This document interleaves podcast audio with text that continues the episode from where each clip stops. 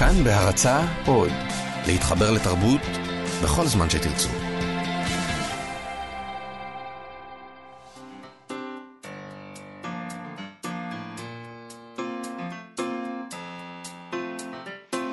מה שכרוך עם יובל אביבי ומה יעשה לה. צהריים טובים, אנחנו מה שכרוך, מגזין הספרות היומי של כאן תרבות, תוכנית אחרונה לשבוע זה, תודה שהצטרפתם אלינו. אה, איתנו באולפן ראובן מן ואירה וקסלר, שלום לכם, ושלום לך גם יובל אביבי. שלום מאיה סלע, נזכיר שאפשר לשלוח אלינו תגובות, שאלות, תהיות לטלפון 055-966-3992, 055-966-3992, ואפשר גם לשלוח לנו הודות בעמוד הפייסבוק שלנו, מה שכרוך עם יובל אביבי ומאיה סלע. Uh, היום נדבר עם המשורר uh, אלכס בן ארי, שכתב ספר שירה יוצא יוצא דופן. 69 אה, אה, גרסאות להמנון התקווה, לפי אלגוריתם מדויק שנסביר בהמשך, אולי ניתן לו להסביר את זה, כי הוא, זה מסובך להבין.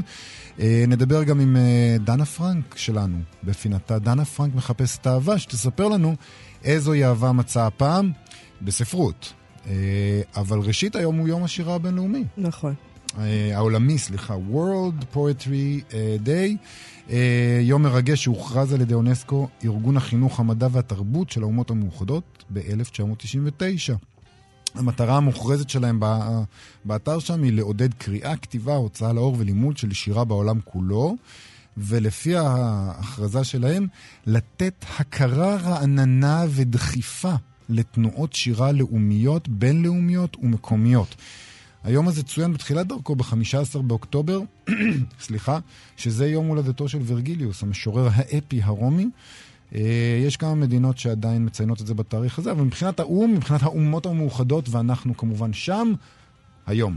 אז מה עושים ביום השירה הבינלאומי? אז יש כל מיני מקומות שמארגנים אירועי הקראת שירה וכתיבת שירה וכולי. מה שמצחיק זה שבאתר של אונסקו, ככל שאני הצלחתי למצוא, אה, יום השירה העולמי עדיין מעודכן לשנת 2017. אה, לא ממש אה, מצאתי מה הם עושים השנה.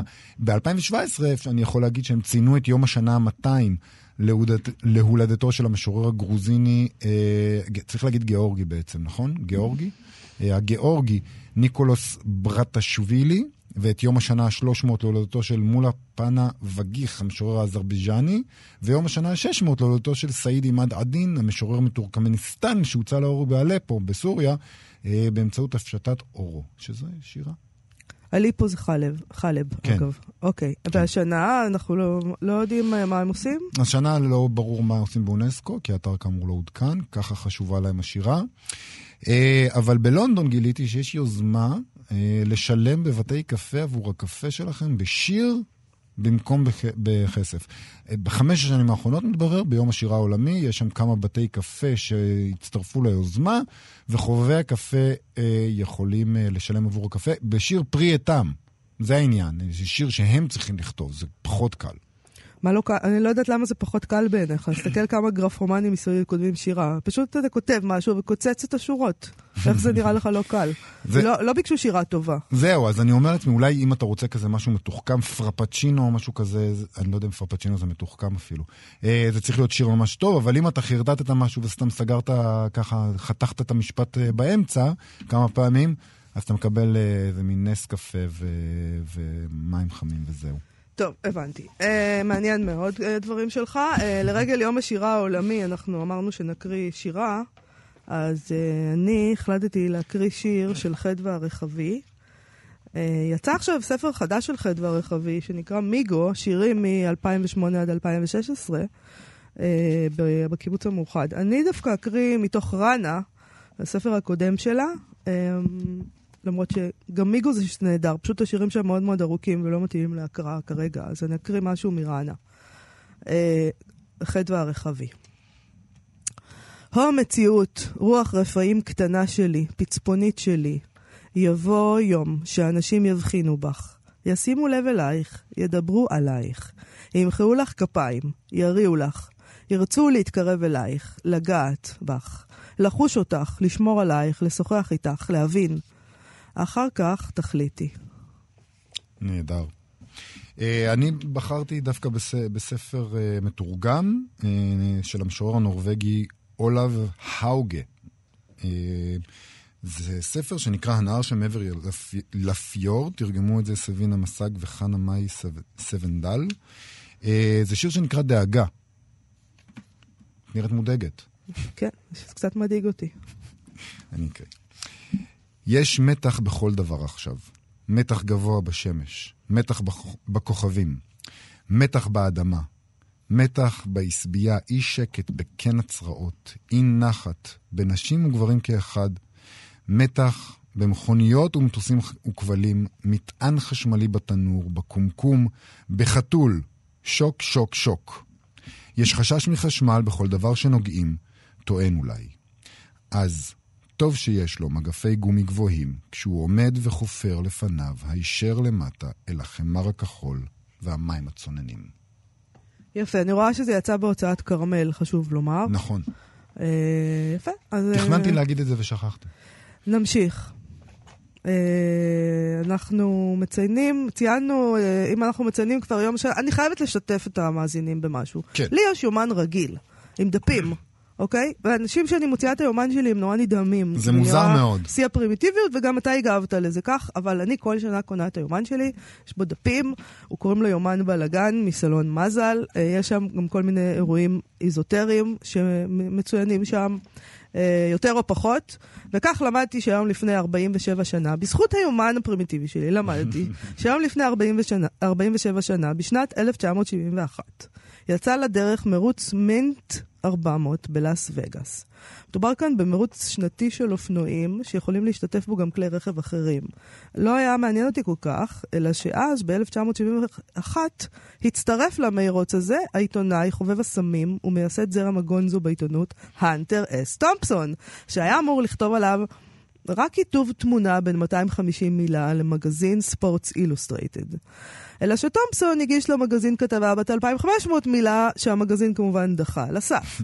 מי שדווקא כן התלהב היה המגזין רולינג סטון, אה, וזה עודד את תומפסון להמשיך ולכתוב, ומה שיצא מזה בסופו של דבר זה הספר הכי ידוע שלו, פחד ותיעוב בלאס וגאס, שהתפרסם לראשונה בסדרת כתבות ברולינג סטון. ולכן, אם אתם חושבים לעצמכם שאני בן אדם פרימיטיבי עם יומן, אה, תדעו לכם שזה פשוט... אה, זה פותח את, ה, את הראש. נותן לי הרבה מאוד היומן הזה, וגם, וגם כשהטלפון שלי נופל ונעלם ונשבר ונחבא, או כבה אפילו, אה, יש לי תמיד יומן עם דפים. לא, פשוט יש יתירות, היומן מסתנכרן בין המחשב לטלפון, לטאבלט. אוי ואבוי, לא, לא, אינני מעוניינת. תמיד יש יתירות. אבל תשמעי, אה, פחד וטוב והפסק זה ספר נהדר. אני זוכר שקראתי אותו כבן נוער ונפלה לי הלסת. לא ידעתי. עד היום לא הרמת אותה. ממש ככה, אני פה פעור כל הזמן. Mm-hmm. אה, לא ידעתי ש, שמותר ככה לכתוב על סמים ועניינים ולתאר את החוויה ככה. אז אולי אה, לרגל יום השנה למרוץ נקריא קצת מהספר על המרוץ. הנה ככה זה, זה ממש ההתחלה של, ה, של הספר, זה הכל מתועד בספר עצמו.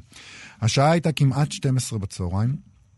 נותרו לנו 150 קילומטרים שיהיו מן הסתם קריאת תחת מהמפרכות שידענו עד כה, ולא היה לי ספק שבקרוב מאוד נהיה שנינו מחוקים לגמרי. אבל לא הייתה לנו דרך חזרה, וגם לא זמן לנוח. הרשמת העיתונאים במינט 400 כבר הייתה בעיצומה, ואם רצינו לממש את הסוויטה האטומה לכל שהוזמנה עבורנו באדיבותו של מגזין ספורט אופנתי מניו יורק, היינו חייבים להגיע לווגאס לפני ארבע אחר הצהריים. המגזין גם מימן את המכונית ששכרנו בסנסט סטריפ בלוס אנג'לס, שברולט אדומה עם גג מתקפל. ומכיוון שעיתונאי מקצועי אני, לטוב או לרע, לא נותרה לי, לא נותרה בידי ברירה. הייתי חייב לחזור עם כתבה.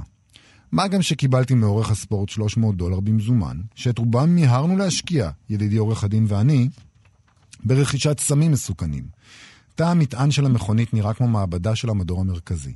היו עלינו שני אאונסים של גראס, 75 כפליות מסקלין, כמה גיליונות אסיד רב עוצמה, מלחייה חצי מלאה בקוקאין, ובנוסף לכך גלקסיה מרתקת של כדורים בכל צבעי הקשת שיועדו לצרכים שונים ומשונים, כגון הרגעה, המרצה, הצחקה, הצעקה ומה לא. וכמובן, ליטר וחצי טקילה, רום באותה כמות, ארגז בירה בדווייזר, בקבוק אתר גולמי ו-25 בקבוקי אמין ניטרית או poppers.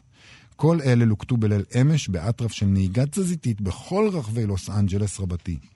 התחלנו בוואטס וסיימנו בטופנגה, ובדרך קנינו כל סם שהיה בהישג יד. למען האמת, מבצע הרכש הזה לא היה ממש חיוני, אבל כפי שידוע לכל, לכל מי שניסה אי פעם לבנות ברצינות אוסף סמים ראוי לשמו, קשה להימנע מהנטייה להיסחף כמה שיותר רחוק. מי תרגם ובאיזה הוצאה זה אה, יצא, הדבר הזה? איזה הוצאה? אגב, היה לי פעם את הספר הזה, ומי זו- שלקח אותו, מי שפילח אותו, מוזמן להחזיר.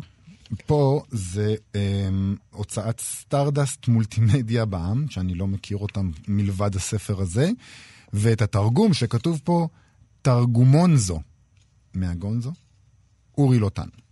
אה, אורי לוטן, נכון.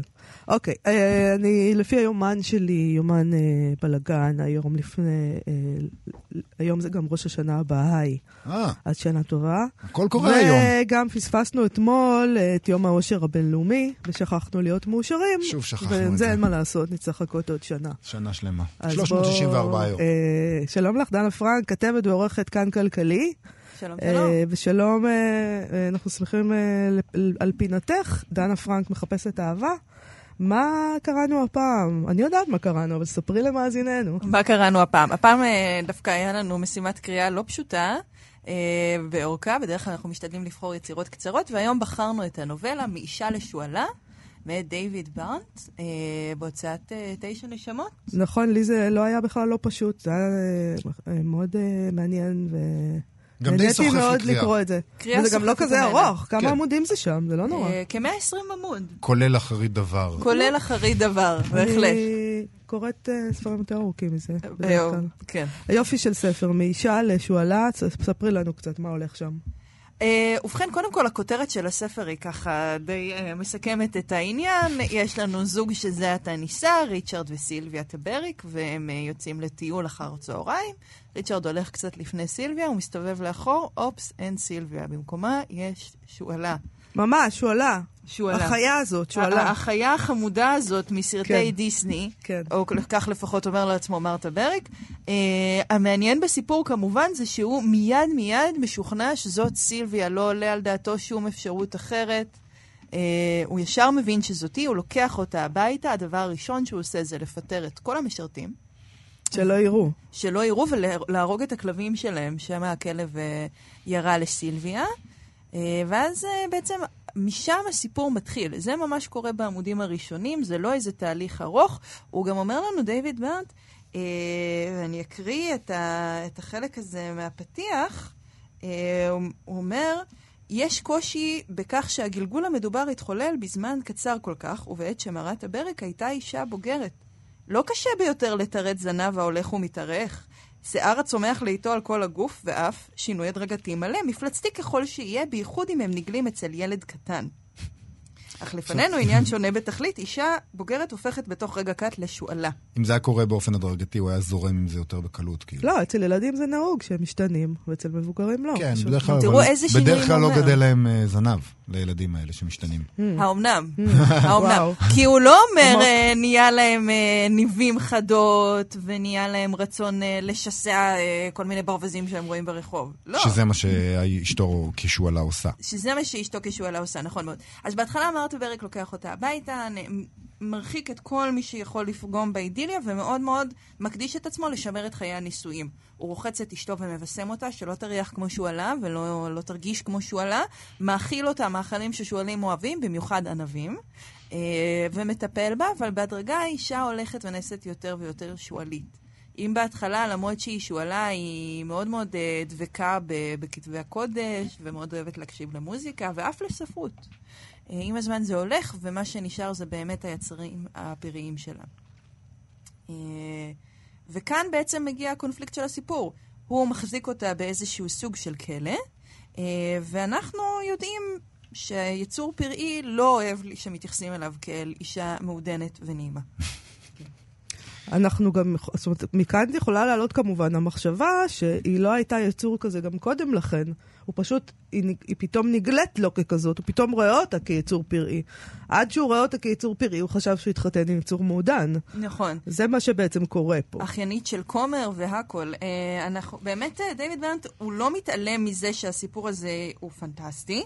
אה, והוא נותן לנו כאן קטע מאוד מאוד יפה, שבו הוא אומר, היות ששילח את המשרתים ואת הגנן, בתואנה שקיבל בשורות רעות, הוא ידע היטב, מרתה ברק, שהעניין היה לשיחת האזור, ומאחר שנותר בביתו, ידע שההתלחשויות רק יגברו, ואכן, מאחורי גבו נפוצה בכפרים השמועה שאשתו ברחה עם מייג'ור סולמס, שדעתו נטרפה עליו מרוב יגון, שהוא ירה בכלביו והסתגר בבית, ושהוא אינו מדבר עם איש. כרגיל, במקרים כאלה, בדו שכניו את הסיפור לא מפני שדמיונם היה מפותח יתר על המידה, או מפני שרצו להפיץ שקרים, אלא מפני שרצו למלא במידע את החלל שנוצר. המייג'ור סולמס הזה הוא דמות שלא מופיעה לפני כן. נכון. מאיפה השם הזה מגיע? אלא אם כן זאת שמועה שהיא קצת מבוססת. יש פה איזו שאלה של באיזה מציאות, איזה מציאות אנחנו מקבלים. כן. אנחנו מקבלים מציאות של אדם, זאת אומרת, כשאנחנו קוראים את זה, אנחנו אומרים, אוקיי, האדם הזה יצא מדעתו, כן. והוא... אשתו עזבה אותו, אשתו ברחה, אשתו שהוא מאוד מאוד אהב אותה, ועכשיו הוא אימץ לעצמו שועלת אה, בר, והוא חושב שזאת אשתו. כן. כי, כדי, כדי להצליח אה, בעצם לחיות עם העובדה שאשתו בגדה, היצור המעודן הזה, כן. התגלה בו איזה דבר פראי, אשתו, אז הוא צריך לדמות אותה ל, ל, לדבר פראי בטבע, שזה טבעו פשוט, הוא עושה את מה שהוא יודע לעשות. הוא, זה מה שהוא עושה. כן. כאילו. בניגוד כדי- לאשתו, שהטבע שלה היה אחר. היה מעודן, היה ונכון. מעודן, והיה נשי, נכון. והיה קרוב לדת מאוד. אה, יש כאן איזשהו היפוך מגדרי מעניין בתפקידים שלהם. קודם כל, כי הסיפור מתחיל בתיאור מאוד מאוד מדוקדק של סילביה, שזה קצת עבודה בעיניים, כי אחרי זה סילביה, האישה, לא מופיעה, מה שמופיע זה השועלה. אנחנו יודעים איך סילביה נראתה, והיא הרי לא, לא קיימת בסיפור כמעט בכלל, אנחנו יודעים מאיזה רקע היא. עליו, על בעלה, שהוא זה שעושה את רוב הפעילות, אנחנו לא יודעים כלום. מה שאנחנו כן יודעים עליו זה את הפעולות שהוא עושה כדי לטפל בה. וזה בעצם מקום שהוא מאוד מאוד נשי בספרות, אה, וגם במערכות יחסים. שלא לדבר על זה שמנשים אנחנו קצת מצפים לקבל את זה שהוא משוגע. הם כאלה, גברים הם כאלה, נכון? גברים הם savages, הם פיריים, והם כן. לא שולטים בעצמם. זה, זה אמור להיות הפוך בעצם, שהגבר בעצם- הוא, הוא משתולל והוא בוגד והוא זה, והוא הפרא. נכון. נכון, ופה זה התהפך פה בסיפור. למרות שיש. קטע, קטע בסיפור שטוענים שהם בני אותו מין. נכון. כאילו, מה- אני, אני, אולי, אולי אה, כי המחשבה שאישה תהיה פראית ומינית ומשוחררת, אה, היא כל כך מזעזעת עד שזה שם, שם בצל את העובדה שגם הגבר הוא נשי. אז, אז היא הופכת לגבר, אבל הוא, זה שהוא הפך לאישה זה פחות... אה, פחות חמור. כן. בואו בוא באמת נקרא את הקטע היפה הזה. אה, לו היה בעל ככל הבעלים, בעל שניסיונו לימד אותו שמוטב לא לפשפש במעשיה של אשתו בצאתה ובבואה, בעל שלעולם אינו שואל את רעייתו איך עבר עליה היום, מחשש שיוצג ככלי ריק, לו היה מרתה בריק בעל שכזה היה בר מזל, והכאב כמעט שלא היה מציק לו. אך עליכם לזכור שבכל ימי נישואיו לא הוליכה אותו אשתו שולל אפילו פעם אחת. לא. היא לא סיפרה לו אפילו שקר לבן אחד, ותמיד דיברה עמו גלויות בפתיחות ובכנות, כאילו היו היא ובעלה לא בעל ואישה, למעשה היו שניהם בני אותו מין. בכל זאת, אין מנוס מלפסוק שטיפשי היה מצידו לחיות במחיצת שועל. יצור שנודע בחרב בני כל העמים, בכל מקום ובכל זמן, כבעל חיים ערמומי ורב תחבולות, ולצפות שינהג עמו ביושר ובגילוי לב כאילו היה בת הכפר שנשא לאישה. ובאמת השועלה בוגדת בו גם כן. השועלה בוגדת בו גם כן, ומקימה משפחת שועלים אה, ביער. יש פה קטע מעניין גם שהוא מאבד את השועלה, ואז השועלה מתגלה אליו שוב. כן. למה, למה היא מושכת אותו שוב אליה? לך היה אז, איזה... אז הרעיון שלי היה שהיא בשטוקהולם. היא בתסמונת שטוקהולם, אה, היא בתוך מערכת יחסים אה, מתעללת. צריך להגיד ש, שכל העניין הזה של לטפח אותה ולטפל בה ולסרק אותה ולרחוץ אותה ולהלביש אותה בבגדים אנושיים, זה איזשהו... השועלה פיג- לא מתה על זה. לא, היא לא מתה על זה, זה, זה הפיגורה ש, של המשטור הגברי של האישה, וזה משהו שגם אנחנו מכירים אותו לפעמים במערכות יחסים, שהגבר אומר, אני נורא מקבל את אשתי, כן, כמו שהיא וזה וכולי, אבל בעצם מנסים מאוד להכניס אותה לתוך, אה, לתוך הקונבנציות, לתוך הקטגוריות המקובלות. ומתבלבלים בין אהבה לבין שליטה. אה, וזה מה שקורה שם, הוא מאוד מאוד ממשטר אותה, הוא לא נותן לה לצאת, הוא אומר, אני כולא אותך רק לטובתך, כדי שהכלבים בחוץ לא יאכלו אותך, זה הכל, כאילו, אני הקורבן פה, אני עובד בשבילך. את יודעת איזה חיות מסתובבות בחוץ? בדיוק, את יודעת איזה גברים שם, את יודעת מה יעשו לך. אה, אז, אז זה יח, מערכת יחסים מתעללת, שבה מנסים, אה, שבה מוחקים את האישיות של האישה וכולאים אותה. ואנחנו יודעים שהרבה פעמים מי שנמצא בתוך מערכת יחסים מתעללת, בין אם זה ילדים, בין אם זה נשים, בין אם זה גברים, הוא בתסמונת שטוקהולם. הוא מתאהב בחוטף שלו, הוא מתאהב במתעלל שלו, וקשה מאוד להיפרד. אה, אני מאוד אשמח להקריא קטע קצר נוסף, שמגיע דוד הכומר לבדוק מה קורה עם סילביה אחרי כמה זמן. אז זה כבר בשלב שמרתה ורק חוזר לביתו, הוא מוזנח מאוד, כל מה שהוא רוצה זה רק לצאת ליער ולפגוש את השועלה והגורים שלה. מגיע הכומר והוא אומר לו, "אה, האמת שבאתי לשאול על אחייניתי. מר טבריק שתק זמן מה, ואז אמר, היא מאושרת עכשיו. אה, הבנתי. שמעתי שהיא כבר לא גרה איתך. לא, היא כבר לא גרה איתי, היא גרה לא רחוק מכאן, אנחנו מתראים בכל יום. הבנתי, איפה היא גרה? ביער עם הילדים שלה. עליי לומר לך שצורתה השתנתה. היא שועל. הכומר פוקס קם ממקומו. הוא היה מודאג, ודבריו של מר טבריק אישרו את חשדותיו באשר למתרחש בריילנדס. כשהיה בחוץ, שאל בכל זאת את מרתה ברק, לא מבקרים אותך הרבה עכשיו, אה? לא, אני משתדל שלא להיפגש עם אף אחד. אתה האדם הראשון שאני מדבר איתו זה חודשים. והכומר אה, נכנס לכרכרה שלו ונוסע, ואז הוא אומר לעצמו, לפחות לא תהיה שערורייה. צריך לדבר על הדבר הזה, מדהים, לא? נפלא. זה נפלא, וצריך לדבר על הדבר הזה שלא מדברים עליו, שהם יוצאים לטיול, כן? היא אישה והם יוצאים לטיול בטבע, זה מקום נכון. נטוש, זה מקום שבו לא רואים אותם, והוא חוזר בלעדיה עם שועלה. כן. יש את האופציה שהבן אדם הזה, שאשתו בגדה בו, רצח אותה. והעלים את גופתה, הוא כל הזמן הורג בעלי חיים וקובר אותם. נכון. ובאופן, וזה זה לפי דעתי מה שבאמת קורה. הוא רוצח אותה, טומן את גופתה ביער וחוזר עם שועלה, הוא מאבד את שפיותו באותו רגע. אני באופן אה, מאוד מדהים מסכימה איתך. וואו. זה פעם ראשונה שזה קורה בפינה זו. אני גם חושבת שזה מה שקורה, ואז הוא, הוא נגיד שהוא הורג את הכלב, הוא הורג. כן, הוא כל כמו הזמן גברים הורג. כאלה, שהורגים את הילדים שלהם כדי לנקום באישה, ואז כן. מתאבדים, וזה זה כזה. וזה- זה נכון. הכל- סיפור כזה. וזה הכל לטובת המערכת הזאת, כן? הוא, הוא, בסופו של דבר, מה הוא עשה? הוא רצח אותה, ובעצם הוא הציל אותה, הוא נתן לה מערכת יחסים זוגית שבה יש לה ילדים, זה לא מה שהוא דמיין לעצמו, אבל כאילו הכל נעשה לטובת כולם, ובעצם לא הייתה לי ברירה אלא לרצוח אותה ואת הילדים וכולי. נכון. אה, אז אנחנו דיברנו הרבה על, ה- על ההיפוך המגדרי, מין סוג של, של הגלגול גרסת המגדר, אבל אנחנו, אנחנו מחפשים פה אהבה.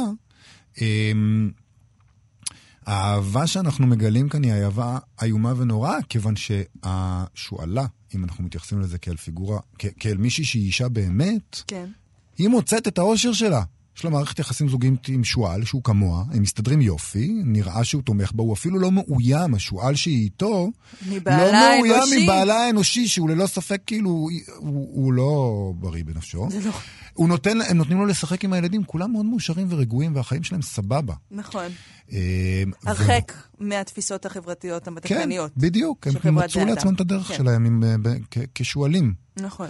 אה, כקווירים אולי, אני לא יודע. רק נשאיר את זה, כן, כשאלה. וזה משהו שהוא לא יכול לסבול. זאת אומרת, הוא, המודל של האהבה שהוא מכיר, זה המודל האהבה הגברי, הפטריארכלי, המשעבד. הנה, כאן אני מאבד את מאיה. כן, איבדת אותי עכשיו. איבדת את כן. מאיה. אה, אני רוצה לחזק את דבריך ולהגיד שהדיסוננס המטורף בין המערכות יחסים הבריטיות, הדכאניות, הציפיות החברתיות האלה, מגיע לשיאו בסצנת החלום המאוד מאוד יפה שיש כאן. אנחנו כן. יכולים להקריא גם אותה? יש לנו זמן? כן. אוקיי, נעשה את זה. אמ, הוא חולם ככה, אשתו הייתה עמו בצורתה המקורית, והם הלכו יחדיו כפי שעשו באותו יום גורלי בו שינתה את דמותה. אך בכל זאת הייתה שונה, כי בפניה ניכר שאינה מאושרת. פניה היו עגומים, חיוורים ונפוחים מבכי. שערה היה סתור, ידיה הלכות מוללו מטפחת, וכל גופה רעד מהתייפחויות, והיא נראתה כמי שסובלת מהזנחה ארוכת שנים.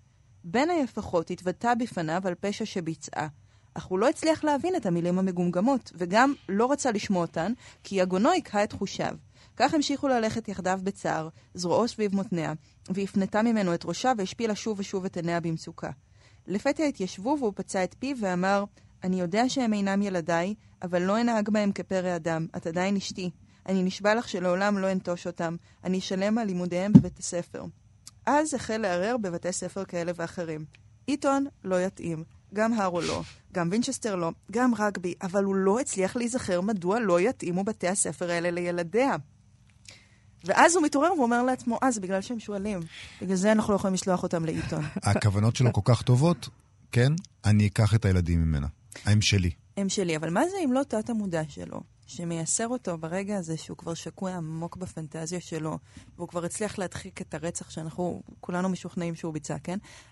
ואז פתאום תוקף אותו בלילה, והוא נזכר בכל הסיטואציה, אבל מרוב שהוא לא מסוגל, לא מסוגל, לא מסוגל להתמודד עם זה שאולי סילביה עשתה משהו לא בסדר, אולי היא שכבה עם גבר אחר, אולי אפילו הייתה, הראה לו, אפילו ילדה לו ילדים, Mm-hmm. את זה או את המילים המגומגמות האלה הוא לא יכול להבין.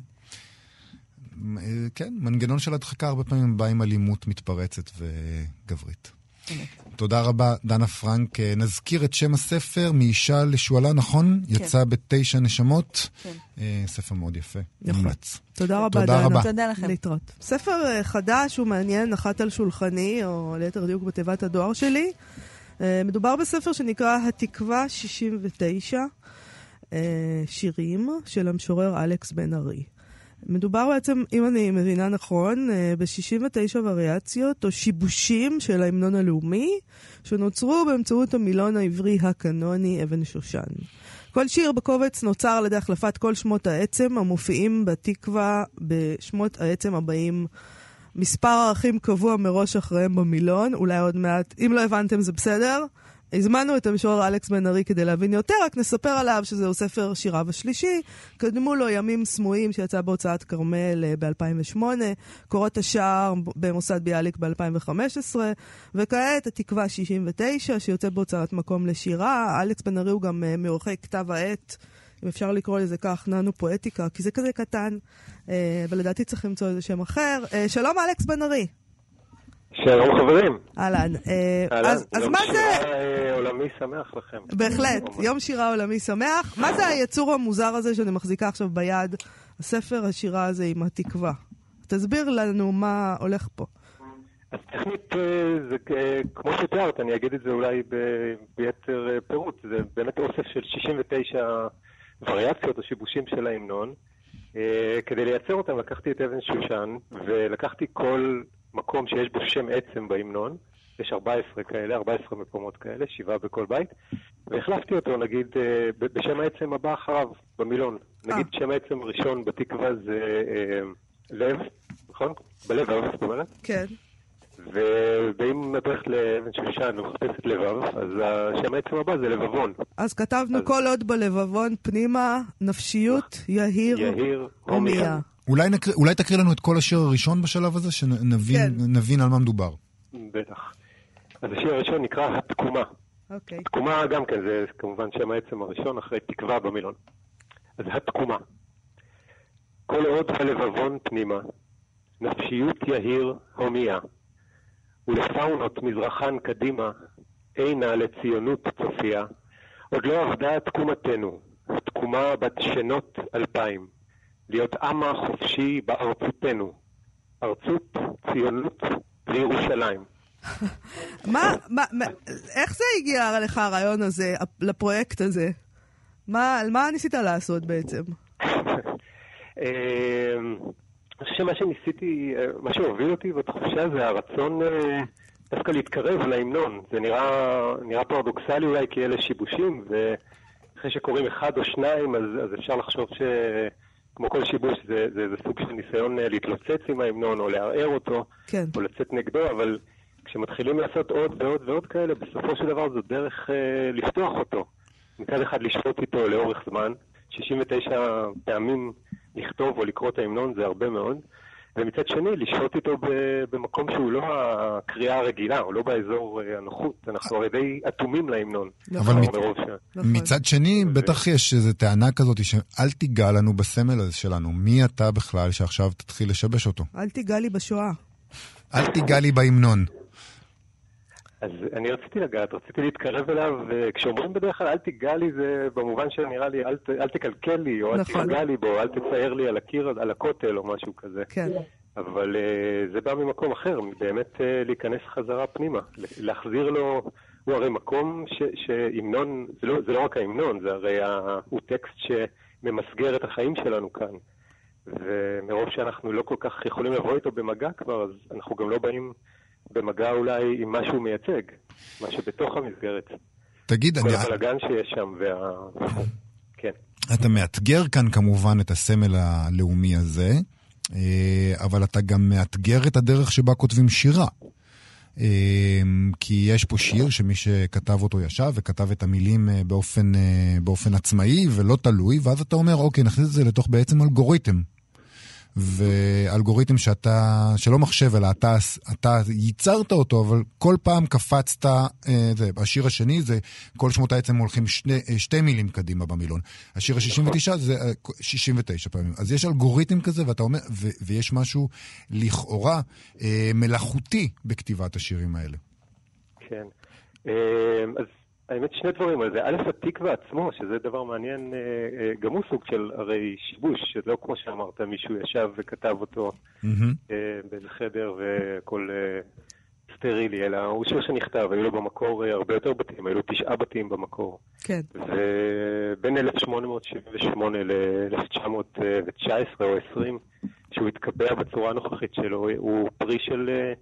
שיבושים של הרבה מאוד אנשים לאורך הרבה מאוד שנים, עד שהוא הגיע אה, לצורה הזאת, כל אחד עשה עליו שיבוש.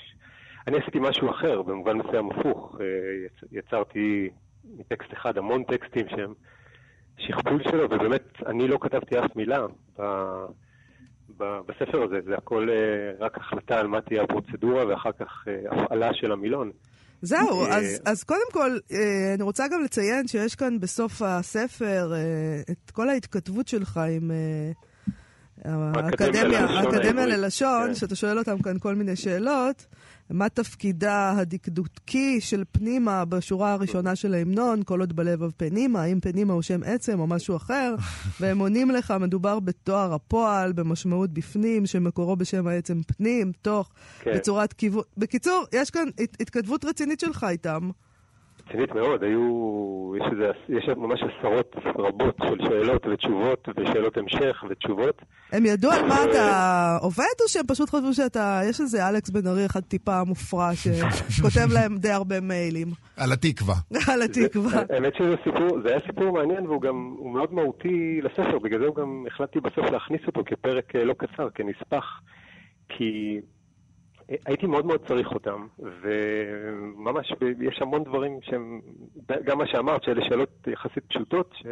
אבל גם שאלות של איך מתאים כל מיני מילים ברבים, שייכות, מילים שלא נועדו לזה בכלל, והמילון, אה, למשל איך מתאים את המילה פ' אה, ברבים שייכות, הפ' שלנו. כן. הפ'ים שלנו.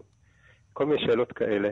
וממש הפצצתי אותם בהמון המון שאלות, ומה שהתרחש עם הזמן, זה שבעצם קרה איתם סוג של אותו תהליך שקרה לי עם התקווה, איזשהו תהליך שבו משהו מאוד uh, ממסדי וקנוני וככה חסר פנים במובן מסוים, הופך לאיזה גוף uh, מאוד מאוד חי, ואתה נחשף למה קורה בתוכו, כי הם בהתחלה לא ידעו איך לאכול את זה. מצאתי לא מעט טעויות, אגב, במילון, uh, טעויות אפילו די גסות. מה אתה אומר? לא, כן, וגם כן, מצאת אני, שהמילה זה... ירושלים לא מופיעה במילון אבן שושן. המילה ירושלים לא מופיעה, זאת אומרת, כל דבר שאתה שוהה איתו... זה מטורף. זה מטורף. והם כותבים, הם עונים, אני רק אגיד למאזינים שלנו. שהם עונים לך, שלום וברכה, מכיוון שלא אנחנו חיברנו את המילון הזה, אין לנו כל דרך להשיב על השאלה הזאת. השאלה שאתה שואל, איך זה שירושלים לא מופיעה? כן, זה אגב היה המייל האחרון אה, בהתכתבות. נכון, זה סוף דבר. אה, אבל מה שקרה שם זה שממש נוצרו יחסים. נגיד כשכתבתי להם על טעויות במילון, נגיד מצאתי איזה 10 או 11 כאלה טעויות די גסות, אז הם... זה לא בא להם כל כך טוב, הם התחילו להגיב גם טיפה במין... סאב טקסט כזה קצת אגרסיבי כלפיי, הם מצאו לי טעויות בשאלות. אל תיגע לנו בעברית, אל תיגע לנו באבן שושן. וכל מיני דקויות שהנספח הזה תופס. למשל, אה, התכתבתי עם מישהי אחת על איזה עניין, ואז היא שאלה אותי על הספר, אז אה, כאילו, על מה אני בעצם עושה לעזאזל. כן. אה, ועניתי לה, ואז פתאום מישהי אחרת ענתה לי לתשובה אחרת בכלל, אה, אבל היה אפשר להבין מהתשובה שלה שהיא כבר יודעת מה עניתי לקודם. היה לך דיבור, היה לך דיבור, הם כבר. כאילו אמרו, אה, קיבלת גם את אימייל ממנו? כן, ואל תשאלי מה הוא עושה, הוא כותב את ה... כן, אז בנספח הזה אני מתעד את התהליך הזה לא בשביל, אה, זאת אומרת, בשביל להראות איך זה מתממש בעולם האמיתי, בדיוק אותו דבר, זו אותה פעולה שקרתה מול ההמנון, מבחינתי. גם אגב אותה פעולה שקרתה מול העברית, זה גם היה הלם, לראות את העברית פתאום עולה מהמילון, דווקא בגלל השרירותיות, אתה פתאום נחשף לשפה אה, בצורה אותי היממה, כמות המילים שיש שם למשל שאני לא מכיר, אפילו ברמה הזו. תשמע, אתה, אתה הגית את הפרויקט הזה לכבוד אה, יום העצמאות ה-69 של מדינת ישראל. אה, 67 ליתר דיוק. אה. לא, לא חשבתי שזה ייקח לי כל כך הרבה זמן לעשות את זה. ואז הוספת עוד שניים. התקווה 67, כן. אז אנחנו כבר מתקרבים, זה יוצא עכשיו הספר, אבל אנחנו כבר מתקרבים לשנת ה-70, אז הכנת בשבילנו, בהקראת בכורה, את הגרסה ה-70 לתקווה, נכון? אכן. לא, זה- תשלח למירי רגב אחר כך במייל, טוב? אז בוא לסיום תקריא לנו את הגרסה ה-70 של התקווה. אה, בסדר גמור, והיא נקראת התשבורת. יודעים מה זה? תשבורת? כן. מה זה? תשבורת זה תורת השברים, אה, העיסוק בשברים. אוקיי. ממש ממש הולם, אני ממש, באמת. תשבורת זה נהדר, זה יצא ככה התשבורת. בטעות? כאילו זה באמת נכון? זה מה שיצא אחרי מה לא ש... בטעות, בשרירות מופלאה. בשרירות מו- מופלאה, אוקיי, וואו, יש אלוהים. אני מגיעה, מהשיחה הזאת אני מגיעה למסקנה שיש אלוהים. אוקיי, אלכס בן ארי, בבקשה. כל עוד בלוויין פנימה, נשיקת יחש הומייה, ולפונולוגיות מחמד קדימה, עמלה לצמיתה צופייה. עוד לא עבדה תשבורתנו, התשבורת בת שצפות אלפיים, להיות עסקן חופשי בצמיתתנו, בגרות, צמיתה וירושלים. לא, זה לא יכול להיות, להיות זה לא עסקן הגיוני. חופשי? לא, זה יותר מדי טוב, אין סיכוי זה לא שזה. אמיתי. התשבורת בת אלפ- בת. אלפיים להיות עסקן חופשי. אי אפשר להמציא את זה. אה, זה ממש מדהים. אלכס בן ארי, תודה רבה לך. תודה רבה אה, שהוכחת לי שיש אלוהים. ממש מדהים. אה, אנחנו נעלה כמה דוגמאות מהספר הזה ל- ל- לפייסבוק שלנו, שהמאזינים יוכלו לראות את זה. ובמיוחד את הגרסה ה-70. נכון, תודה אלכס. תודה רבה תודה לך. רבה, תודה. להתראות. ביי חברים. יובל, מה אנחנו מה מציינים בפנינו? אה, ימי שנה, ואנחנו גם מציינים את יום השירה הלאומי, הב- הבינלאומי העולמי. אז בימים אלה, לפני 80 שנה, התפרסם לראשונה הספר כוכבים בחוץ, ספר שיריו הראשון של נתן- נתן אלתרמן, שכמובן מאז הפך להיות אחת מהיצירות החשובות שנכתבו בעברית. אה, נספר שאלתרמן נולד ב-1910 בפולין, כבר כילד החל אה, לכתוב שירים, ב-1925 עלה לארץ, לתל אביב, החל לעבוד כעיתונאי, כתב פזמונים לתיאטרון, אה, ובמקביל הצטרף לקבוצת יחדיו.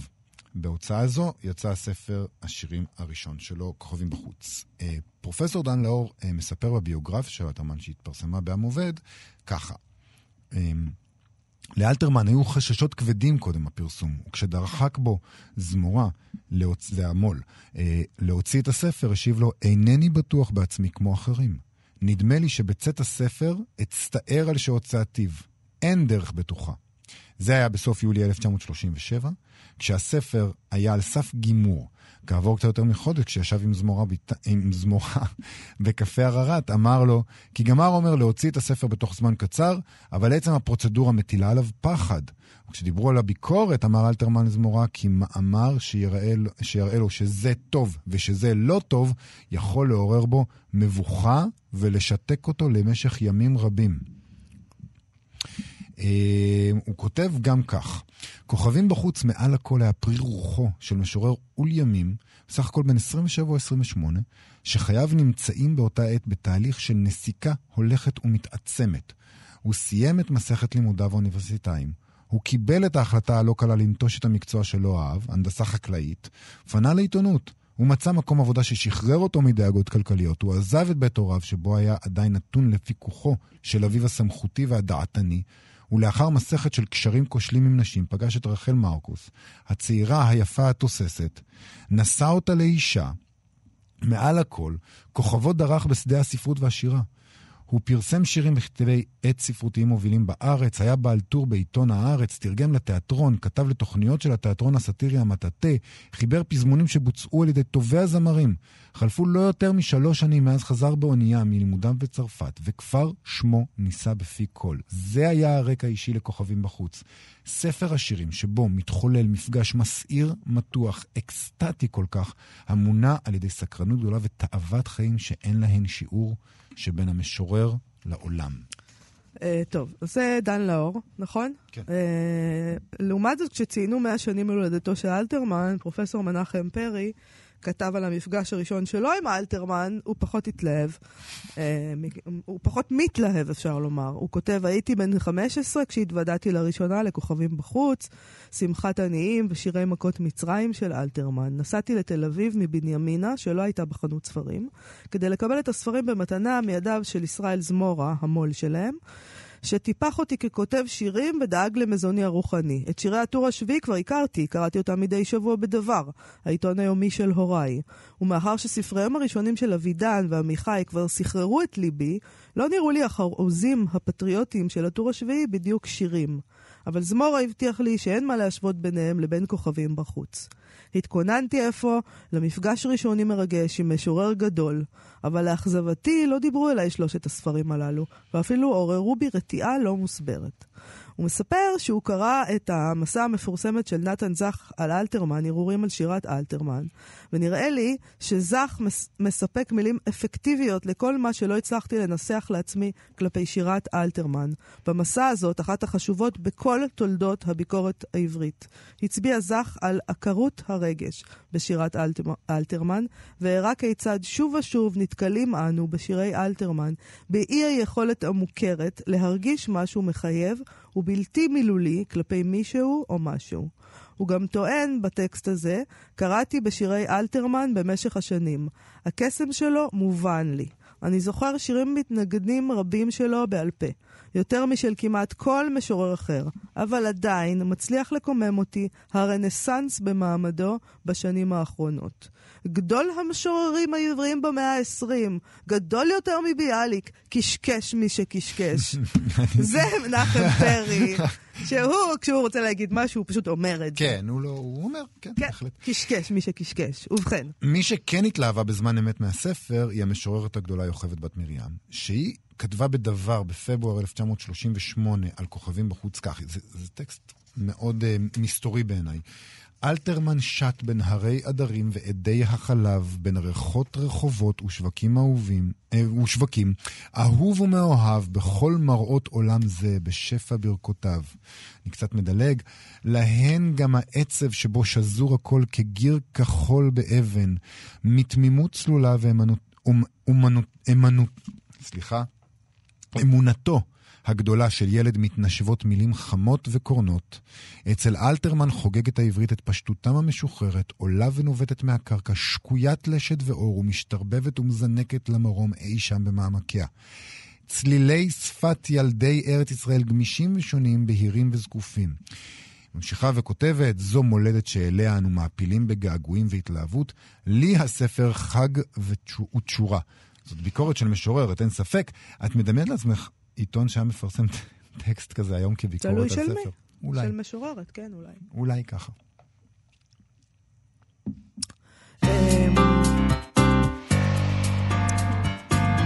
אנחנו ממש לקראת סיום, אז uh, מהר מהר אנחנו נמליץ uh, על אירועים, כמה אירועים ספרותיים לסוף השבוע. מחר, חמישי, בשבע וחצי בערב, יתקיים בבית ביאליק בתל אביב ערב לכבוד ספר השירים, ספר הגוף, שיצא בהוצאת הקיבוץ המאוחד, ספר של המשוררת חגית גרוסמן.